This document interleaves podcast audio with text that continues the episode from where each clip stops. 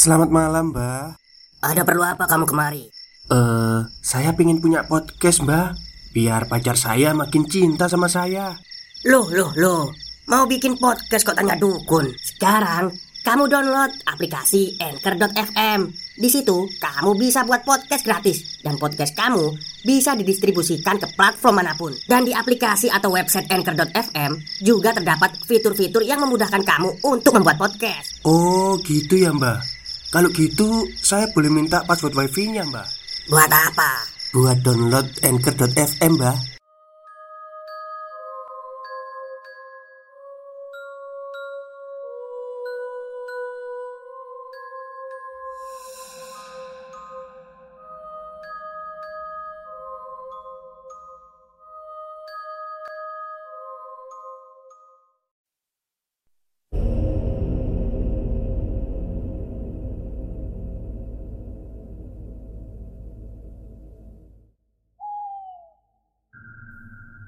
Assalamualaikum warahmatullahi wabarakatuh. Halo semuanya Jumpa lagi dengan saya Chow Sing Sing Kurator dari podcast Horror Night Story.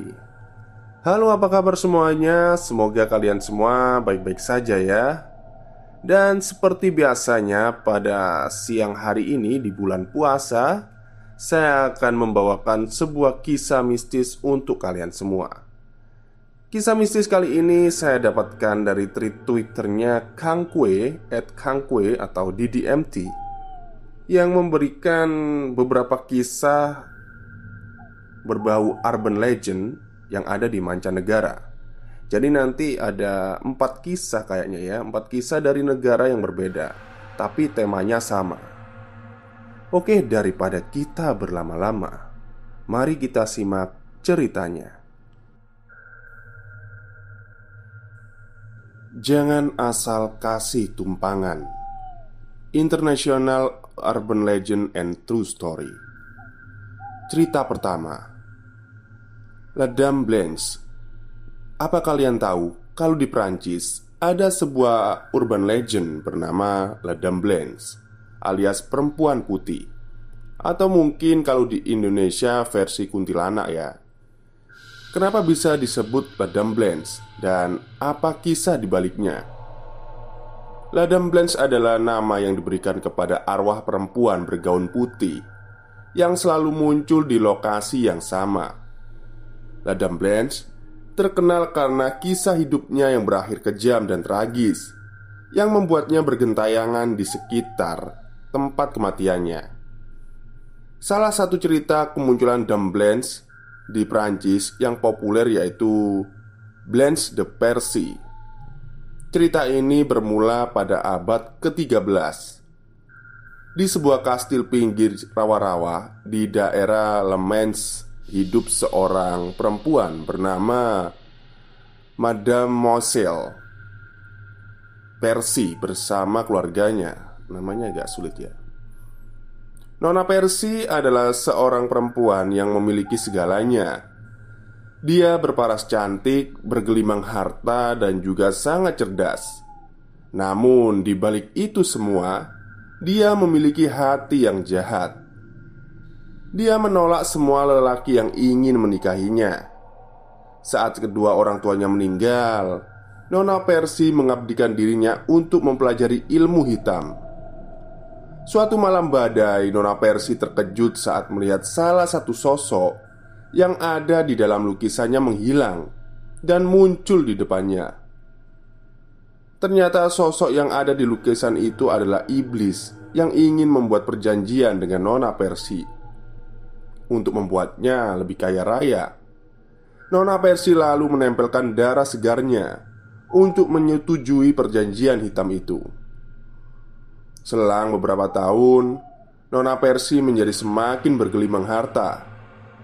Dia sangat senang mengganggu orang di sekitarnya dan membuat mereka sengsara hanya untuk kepuasan batinnya.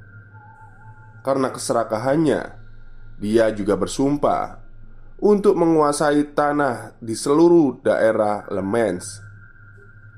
Menjelang kematiannya, ia memohon kepada iblis untuk tetap berada di dunia karena keinginannya untuk menguasai seluruh tanah di Le Mans belum terpenuhi. Nona Persi akhirnya wafat dan saat orang-orang ingin membawa peti matinya menuju pemakaman Mereka kesulitan. Karena peti mati Nona Persi sangatlah berat. Nggak beda jauh ya sama di Indonesia ya. Karena tidak sanggup untuk mengangkatnya keluar dari kastil Akhirnya mereka memutuskan untuk mengubur Nona Persi di dalam kastilnya Malam harinya muncullah sosok perempuan bergaun putih seperti kabut dengan suara lirih. Dia mengumumkan bahwa mulai saat itu dia akan menguasai semua daerah yang belum sempat ia miliki dan langsung terbang menghilang. Perempuan tersebut kemudian dikenal sebagai Blanche de Percy. Sejak saat itu, Blanche de Percy sering muncul di rawa-rawa dekat rumahnya dan mengganggu penduduk sekitar. Dia akan menceburkan orang yang lewat ke rawa-rawa sambil tertawa puas, dan ia terbang kemudian lenyap. Bagi orang yang meragukan keaslian cerita ini, pada tahun 1949, pekerja konstruksi menemukan peti tanpa nama beserta tulang belulang di dalam kastil dekat rawa-rawa tempat dikuburnya Ledam Blanche de Percy. Ledam Blanche de Percy tidak hanya bergentayangan di kastil-kastil tua di Prancis. Dia juga sering ditemukan berkelana di jalanan sepi yang jarang dilewati oleh kendaraan. Suatu malam di tahun 1979, Michelle dan teman-temannya berencana untuk pergi berpesta. Dia harus menjadi supir antar jemput bagi teman-temannya dan memberi tumpangan dari tempatnya tinggal ke Limoges menuju diskotik di kota sebelah yang letaknya tidak terlalu jauh. Malam itu, dia baru saja mengantar teman-temannya ke diskotik dan berencana kembali ke Limoges. Dia pergi sendirian untuk menjemput teman lainnya. Saat baru menjalankan mobilnya, dia melihat dari kaca spionnya seorang perempuan sedang berdiri beberapa ratus meter dari diskotik tempat dia akan berpesta. Perempuan tersebut berparas cantik, berumur sekitar 20 25 tahun dan menggunakan gaun putih yang modelnya mungkin dari tahun 60-an. Perempuan itu seperti sedang menunggu seseorang karena dia hanya diam berdiri di ujung tikungan. Michelle merasa iba dan tanpa ragu memutuskan untuk menghampirinya. Dari dalam mobilnya, ia bertanya ke mana tujuan perempuan itu. "Saya mau pergi menuju Limoges," jawab perempuan muda itu datar. Dia meyakinkan Michelle untuk mengantarnya menuju pusat kota Limoges. Lalu dari sana dia akan berjalan kaki menuju rumahnya. Michelle pun akhirnya memberi tumpangan kepadanya. Sepanjang perjalanan, perempuan itu hanya diam dan Michelle tidak mau mengganggunya dan hanya fokus menyetir. Dia tidak memiliki perasaan curiga sama sekali. Saat mau melewati tikungan Revolution, nama jalan, tiba-tiba perempuan yang sedari tadi diam dan duduk di sebelahnya berteriak, "Hati-hati, tikungan ini berbahaya!" Setelah itu, Michelle mendengar campuran suara tangis dan tawa melengking dari penumpang misteriusnya itu. Saat Michelle menengok ke arah perempuan itu, ternyata Bangku di sampingnya sudah kosong. Perempuan tersebut hilang. Shock. Michelle memberhentikan mobilnya untuk mencari jejak perempuan tadi. Namun, dia tidak menemukannya. Dia melaporkan kejadian tersebut ke kantor polisi di Limoges. Polisi di sana tidak terlalu terkejut karena ternyata Michelle bukan orang pertama yang mengalami kejadian serupa. Kemunculan Ladam Blanche di daerah itu sering terjadi. Dia akan membawa penumpang mobil pengendara yang lewat, lalu menghilang setelah melewati tikungan Revolution. Tempat di mana perempuan itu meninggal kecelakaan berpuluh tahun yang lalu. Di Perancis sendiri, tempat kecelakaan lalu lintas yang menelan korban jiwa akan ditandai dengan adanya karangan bunga di lokasi tersebut untuk mengenang para korban. Kisah tentang Dumblens ini telah ada selama beberapa abad dan tersebar di berbagai daerah dengan asal mula dan nama yang berbeda. Oh, jadi gini ya. Dumblens itu perempuan bergaun putih ya, anggap aja kuntilanak.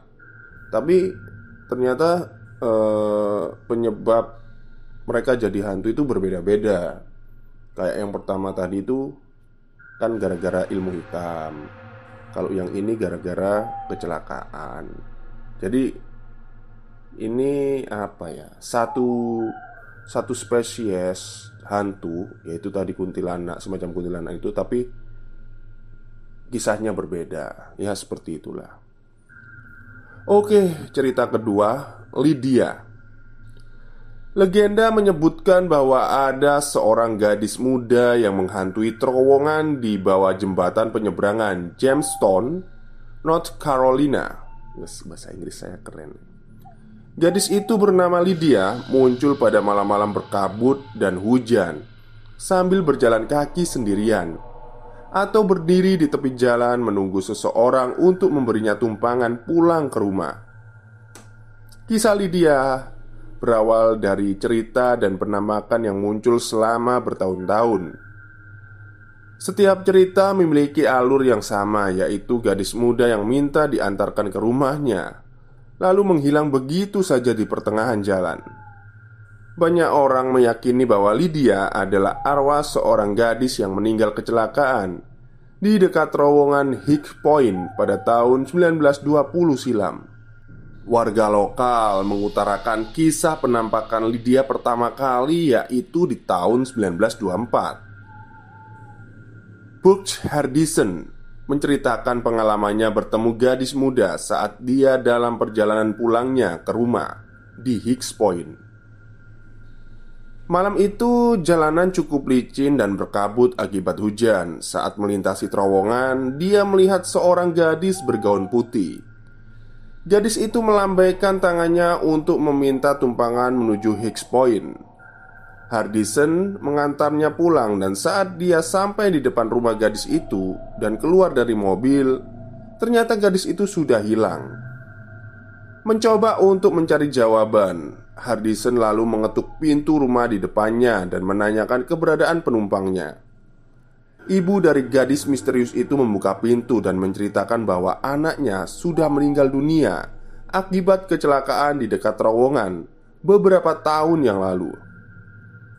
Telah banyak orang yang mencari tahu kebenaran legenda ini, namun mereka tidak pernah menemukan perempuan bernama Lydia yang meninggal akibat kecelakaan di daerah itu pada tahun 1920. Kejadian berikutnya dialami oleh seorang pengemudi taksi sebut saja Tom Malam itu Setelah lelah seharian berkeliling mengantar penumpangnya Dia melaju menuju rumahnya dengan tenaganya yang hampir habis Sambil melamun, dia berbelok melalui jalan sepi dan melihat sesosok perempuan sedang berdiri di pinggir jalan seperti sedang menunggu seseorang.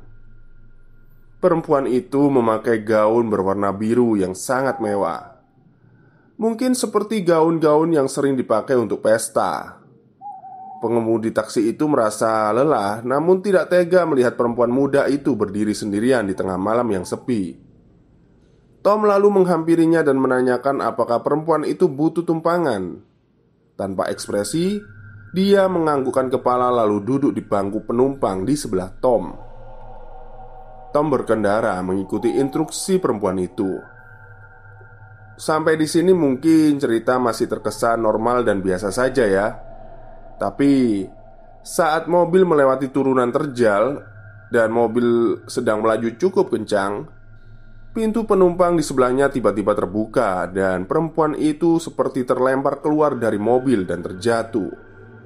Namun anehnya Tom tidak mendengar sama sekali suara dentuman orang terjatuh dia memberhentikan mobilnya dan bergegas mengelilingi lokasi untuk mencari perempuan tadi karena takut penumpangnya itu terluka. Tapi dia tidak menemukan siapa pun. Stop, stop. Kita break sebentar. Jadi gimana?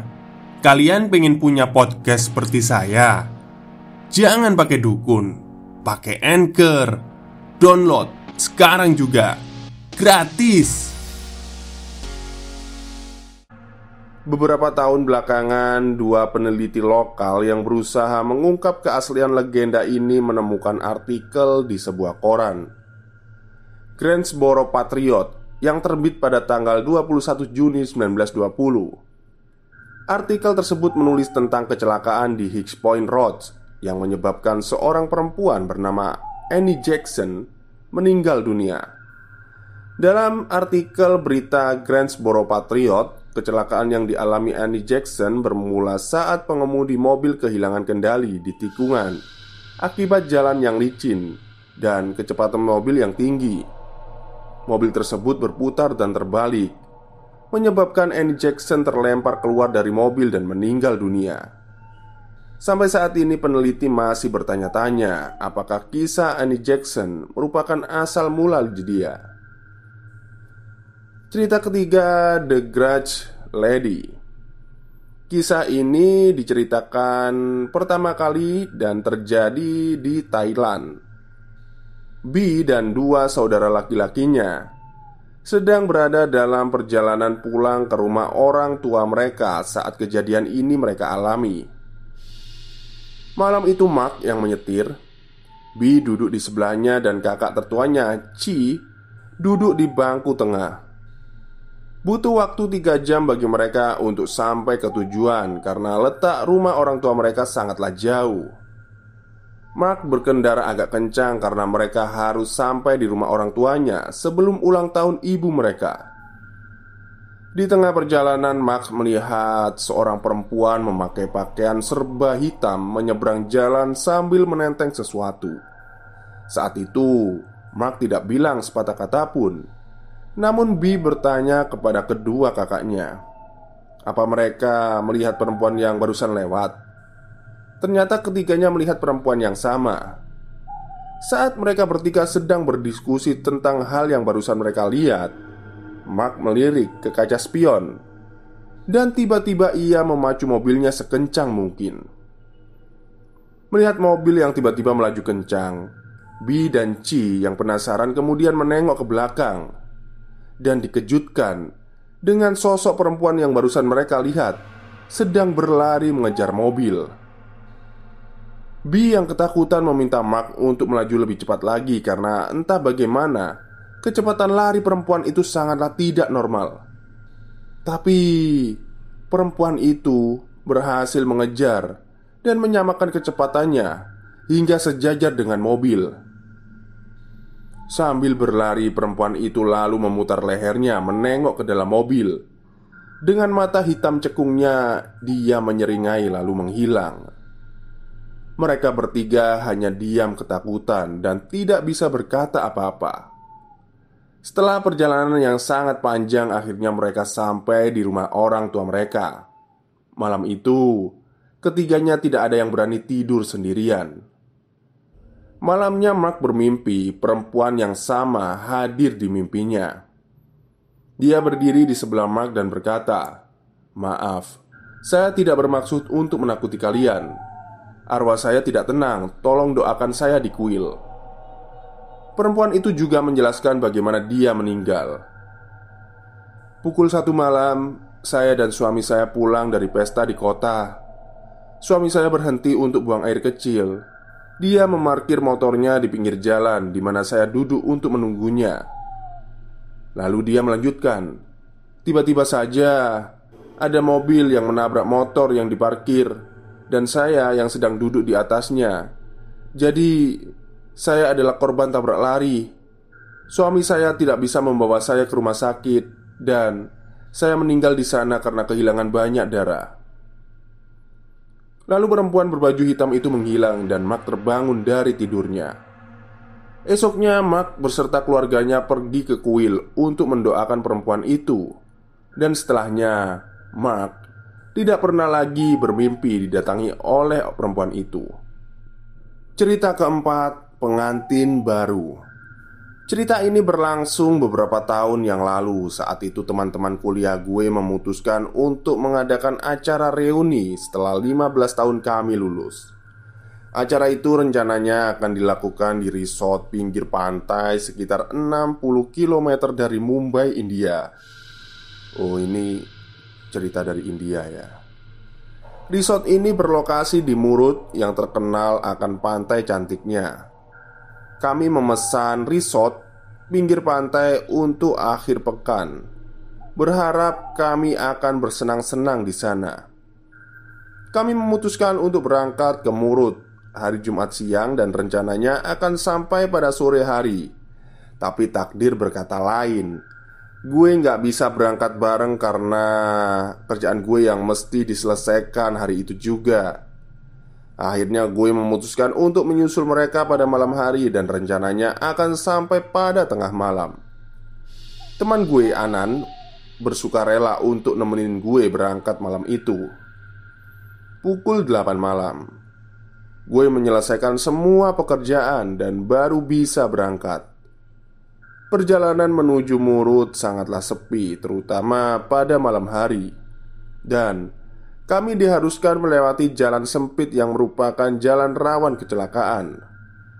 Gue yang menyetir waktu itu awalnya agak was-was mengemudi di jalanan seperti ini, apalagi pada malam hari. Tapi gue tidak mau melewatkan reunian untuk bertemu teman-teman lama gue. Normalnya hanya butuh waktu tiga setengah jam untuk menuju Murut, tapi menyetir dengan kondisi jalanan yang sempit dan gelap membuat perjalanan memakan waktu satu jam lebih lama. Untung kami mengendarai mobil SUV 4x4 milik Anan Sehingga lubang-lubang di jalan tidak terlalu mengganggu perjalanan kami. Waktu itu jam menunjukkan pukul setengah 12 malam. Kami berada di jalanan gelap dan sepi Masih 40 km dari destinasi Beberapa lama setelah melalui jalan yang panjang, kami melihat ada laki-laki dan perempuan sedang berdiri di pinggir jalan meminta tumpangan. Biasanya kami agak sungkan untuk berhenti dan memberikan tumpangan kepada orang lain pada malam hari. Namun, keduanya terlihat seperti pasangan suami istri yang sedang berbulan madu dan ingin menghabiskan waktu berdua bersama. Gue mengamati pasangan tersebut dan mereka terlihat bukan seperti orang jahat. Sang suami memberitahu kami bahwa mereka berdua menginap di pantai Kashid sekitar 10 km dari mulut. Mereka menginap di sana dan sudah dua jam mereka terlantar di pinggir jalan karena motor yang mereka bawa mogok. Gue bisa melihat motor yang terparkir di sebelahnya Jadi gue percaya cerita sama mereka. Dan gak menaruh curiga sama sekali ke mereka. Kami memutuskan untuk memberi tumpangan Dan meminta mereka untuk naik di kursi belakang. Anan kemudian bilang Akan memberikan tumpangan sampai tujuan mereka Karena hotelnya tidak terlalu jauh dari destinasi kami. Sepanjang perjalanan kami sadar bahwa pasangan tersebut sangatlah ramah dan memiliki humor yang sama dengan kami. Kami pun mengobrol dengan akrab. Keduanya memperkenalkan diri mereka sebagai Raffi dan Sunita. Mereka baru saja menikah dan datang ke pantai Kashid untuk berbulan madu dari Mumbai. Semakin lama mengobrol, percakapan kami semakin sedikit karena kami berdua mulai lelah. Tapi pasangan pengantin baru itu tetap melanjutkan obrolan Sambil berbisik-bisik tanpa canggung Gue dan Anan cuma saling melihat dan tersenyum. Tapi kejadian yang membuat bulu kuduk gue merinding terjadi. Di suatu tempat dekat Kashid Mobil kami tiba-tiba mogok. Gue tahu Kalau bensin mobil ini penuh Jadi nggak mungkin lah mogok karena bensin tanpa menengok ke belakang, gue memutuskan untuk turun dan membuka kap mobil dan mengecek apa yang terjadi. gue mendengar Raffi, suami dari pasangan pengantin itu berteriak dari dalam mobil. Menanyakan apa gue butuh bantuan? Dan gue menjawab gak perlu Karena seharusnya Anan lah yang harus turun. Gue gak bisa lihat Raffi karena terhalang kap mobil yang sedang terbuka Anehnya gue gak mendengar Anan yang harusnya ikutan turun Mengecek mobil bersama gue Karena selain ini mobilnya Dia adalah supir dari mobil ini. Gue memanggil Anan dan berjalan ke jendela tempatnya duduk. Gue melihat Anan hanya duduk dengan muka yang tegang dan berkeringat dari duduknya. Dia melirik ke gue dan dengan tengah tangannya yang gemetaran Menunjuk ke kursi penumpang belakang apa yang terjadi berikutnya benar-benar bikin gue merinding. Gue masih bisa mendengar penumpang di kursi belakang mengobrol sambil berbisik satu sama lain, seperti yang mereka lakukan sepanjang perjalanan. Tapi gue nggak melihat seorang pun di kursi belakang. Gue tetap mendengar suara berbisik orang mengobrol, tapi kursi penumpang belakang kosong. Kepala gue seperti berputar dan rasanya mau pingsan. Gue mengumpulkan semua tenaga dan membuka pintu, menyeret Anan dari dalam mobil dan berlari sekencang mungkin. Setelah beberapa meter berlari, kami berdua mendengar tawa kencang laki-laki diiringi tangisan perempuan dari dalam mobil. Untungnya, kami menemukan kantor polisi setelah setengah kilometer berjalan dan berlari dari lokasi mobil yang mogok, sesampainya di sana kaki kami gemetaran, lemas, dan hampir pingsan.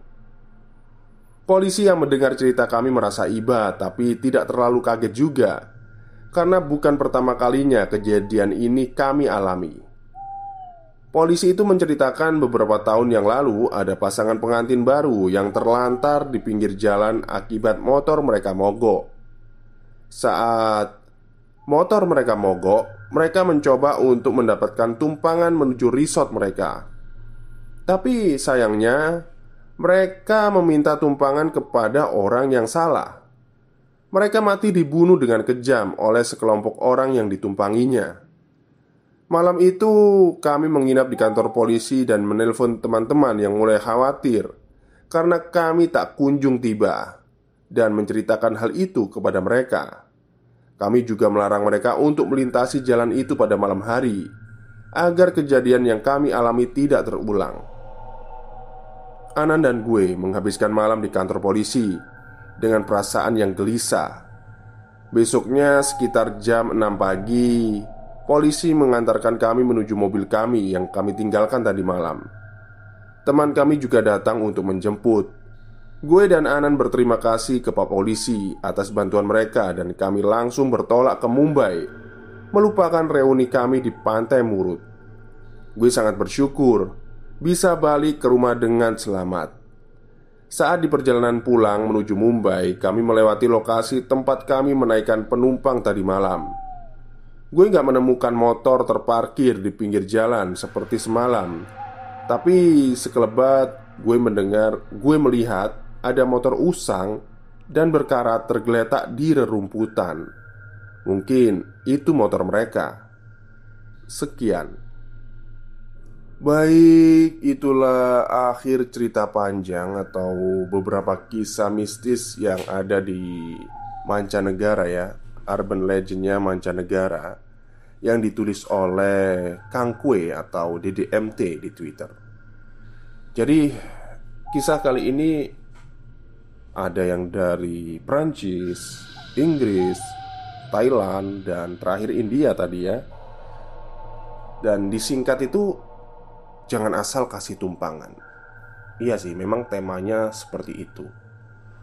Jadi eh, ketika kita sedang bepergian, apalagi tengah malam, siang hari pun jangan ya. Berpergian tengah malam bertemu dengan orang asing meminta tumpangan itu kita pat curiga. Yang pertama jangan-jangan dia hantu. Yang kedua jangan-jangan dia berniat buruk pada kita. Jadi ya gimana ya? Gak nolong susah, nolong juga takut. Ya ikuti intuisi hati aja lah Kalau saya sih mending ini sih. Kalau saya bawa temen loh ya Kalau saya seandainya ada temen saya berani lah. Jadi kan ada yang mengawasi gerak-geriknya si penumpang asing tadi. Tapi kalau sendirian ya mohon maaf mungkin saya terus aja. Oke Daripada kita berlama-lama ya Mungkin itu saja cerita pada siang hari ini Semoga puasa kalian hari ini lancar Tidak tergoda oleh es campur atau apa ya. Dan mungkin selamat siang dan selamat beristirahat